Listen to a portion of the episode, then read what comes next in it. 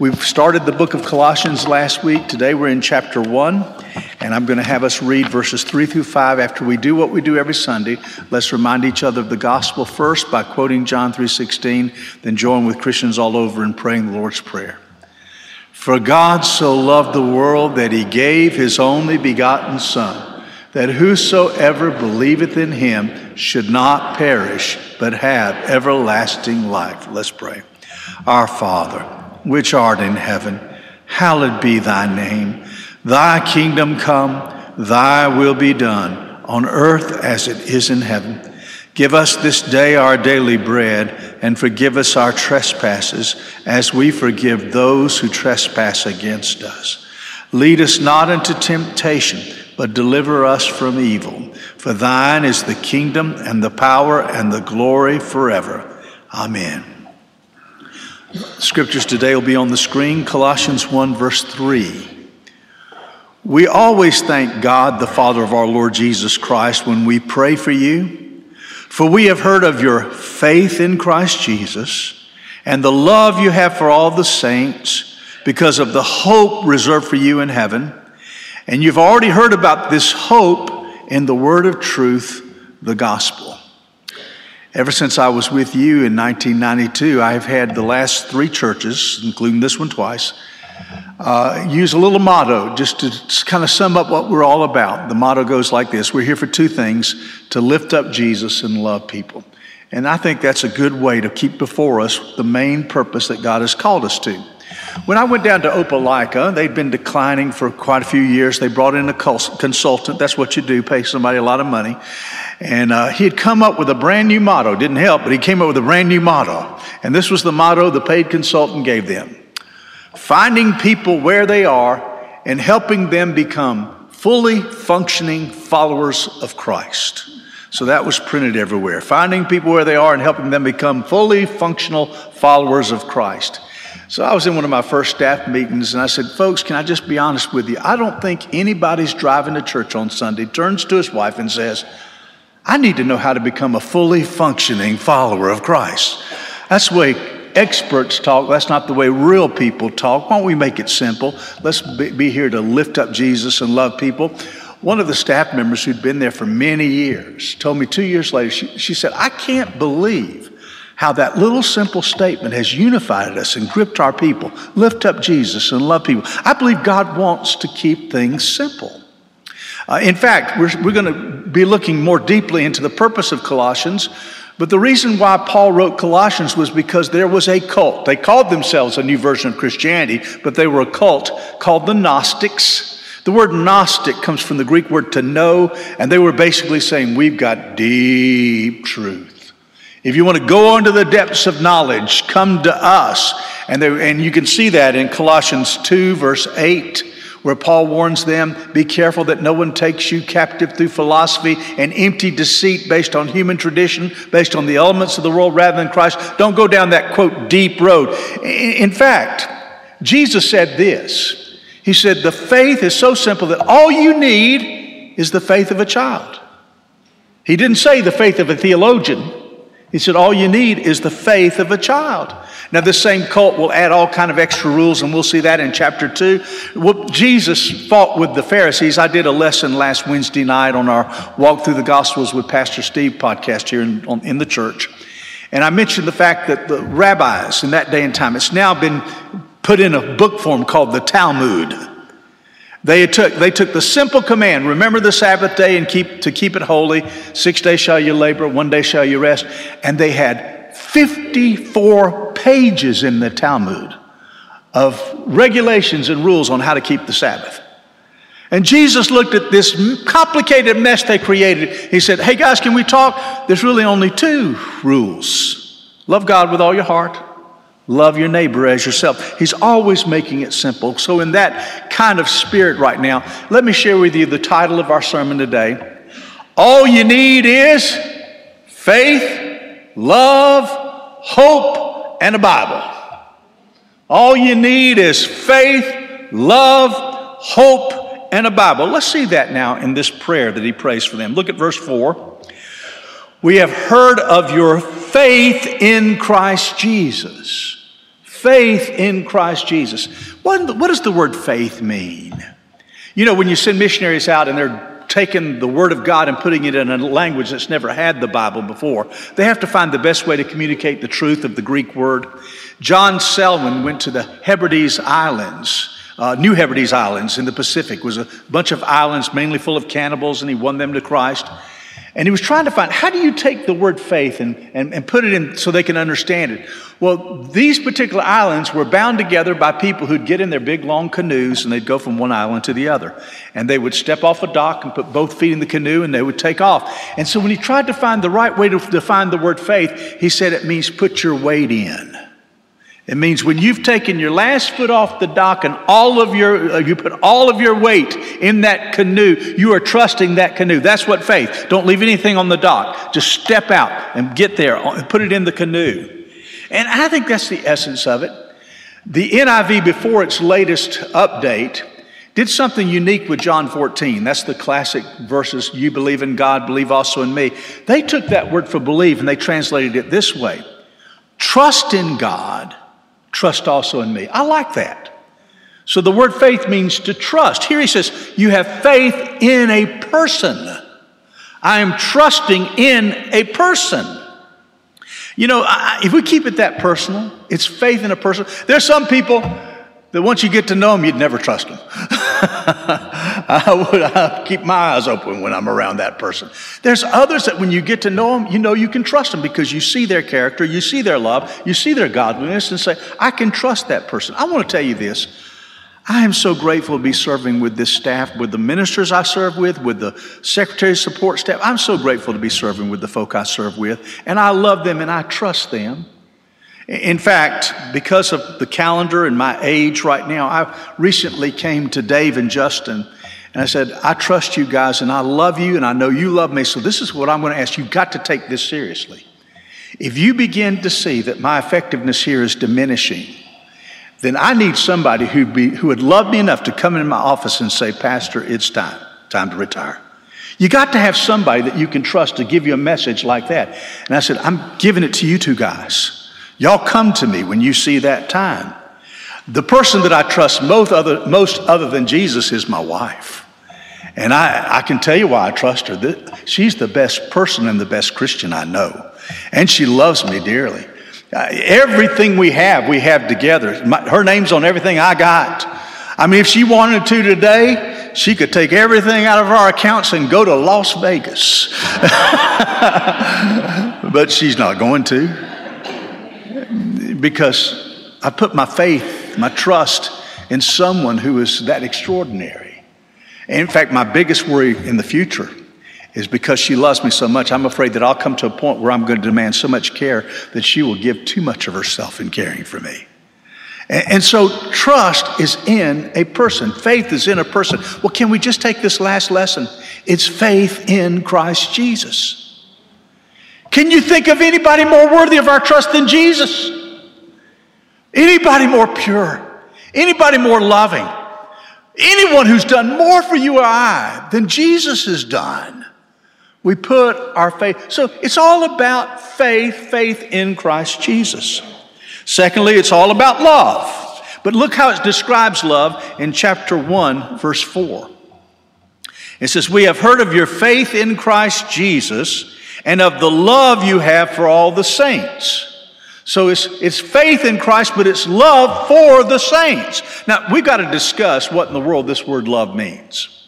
Because the way our world defines love is some kind of tingly feeling. If you love somebody, then when they walk in, you go, Oh my, come here, let me hug you. that's not love. That's, a, that's some kind of emotion. The Greek word for love, agape, is the deepest word because the essence of the Greek word for love is to love that is giving. You can see it in John 3:16. For God so loved what? He gave.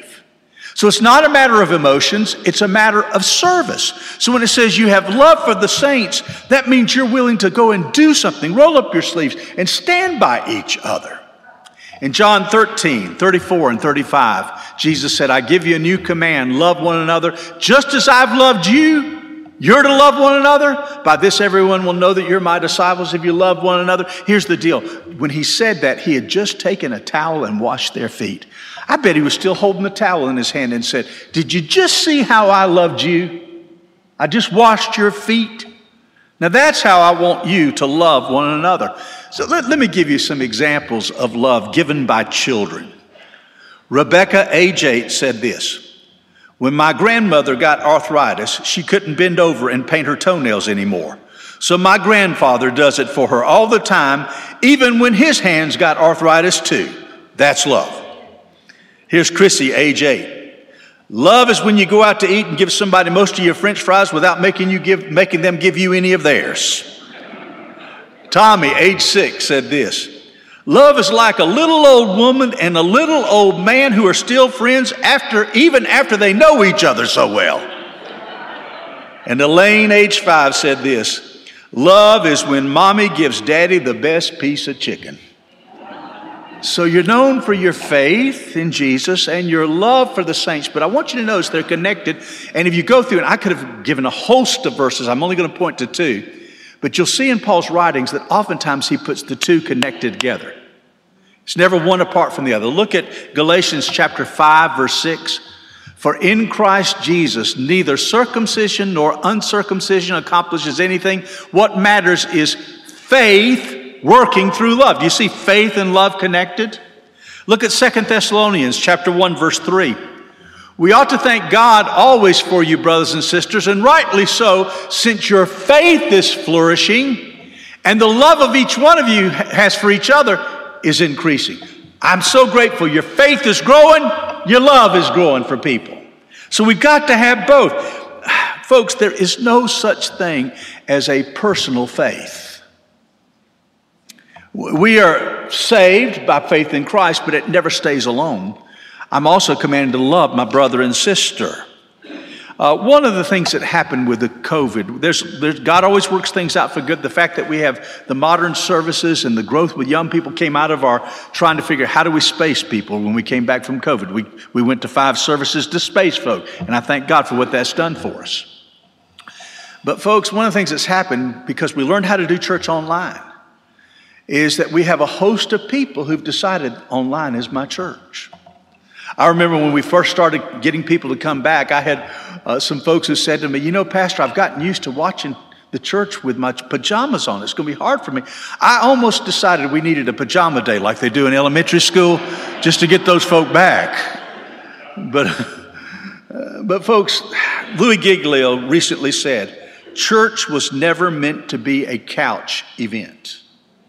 Now, I praise God for those who, this is our way of ministering to them because they can't get out.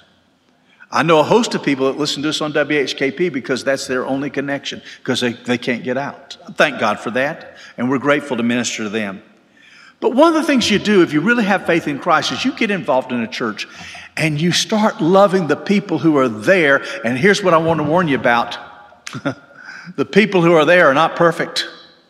2 Corinthians 4 7 says this about us we have treasures in jars of clay you look at any Christian long enough, you'll find some treasure. I see God in them. You look at them long enough, I see clay.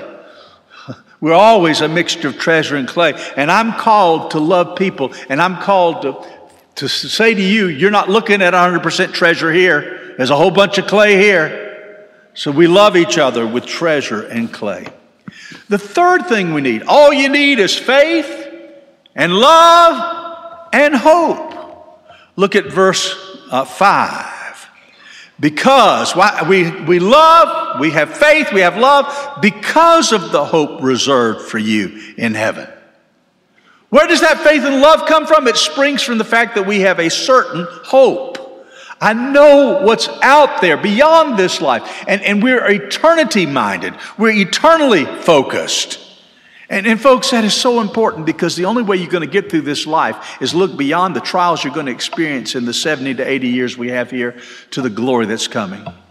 I got called yesterday afternoon, ended up with two people at Pardee that, we, that my wife and I ministered to. One was a man who is at the end of his fight with cancer.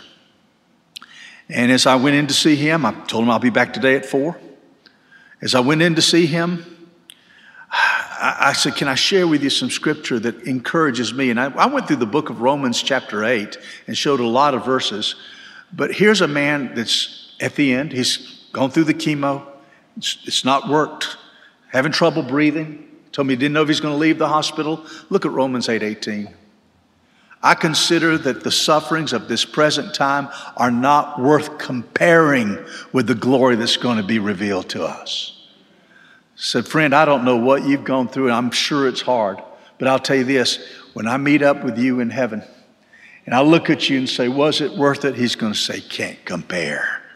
We can, we can hang in there because of the hope that's waiting for us in heaven we can do the right things with our life, sacrifice our money, sacrifice our time, because we have our focus on eternity. Matthew chapter 6.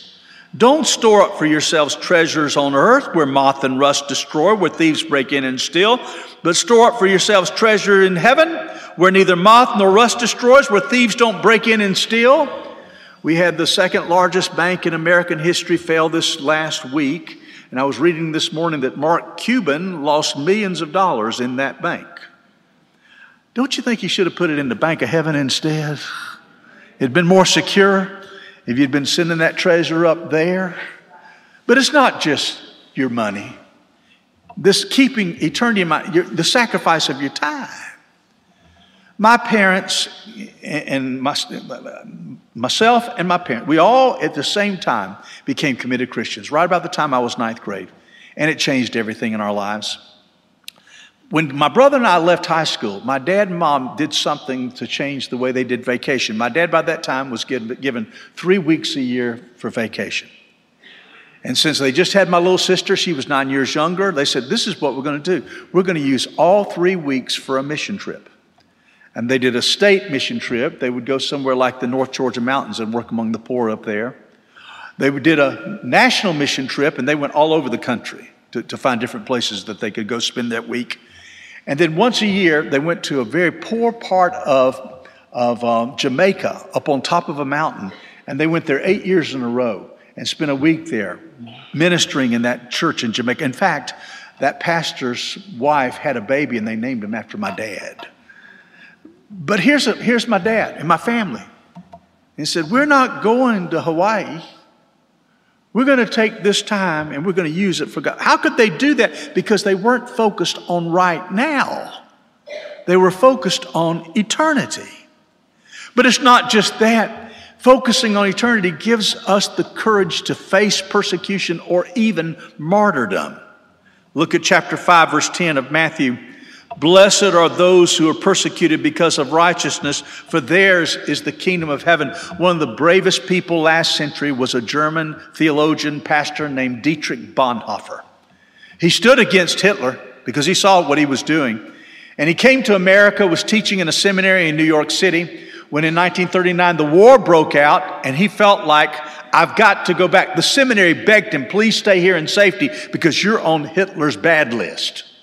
He said, No, if I don't suffer with my people in the war, how can I minister to them after the war?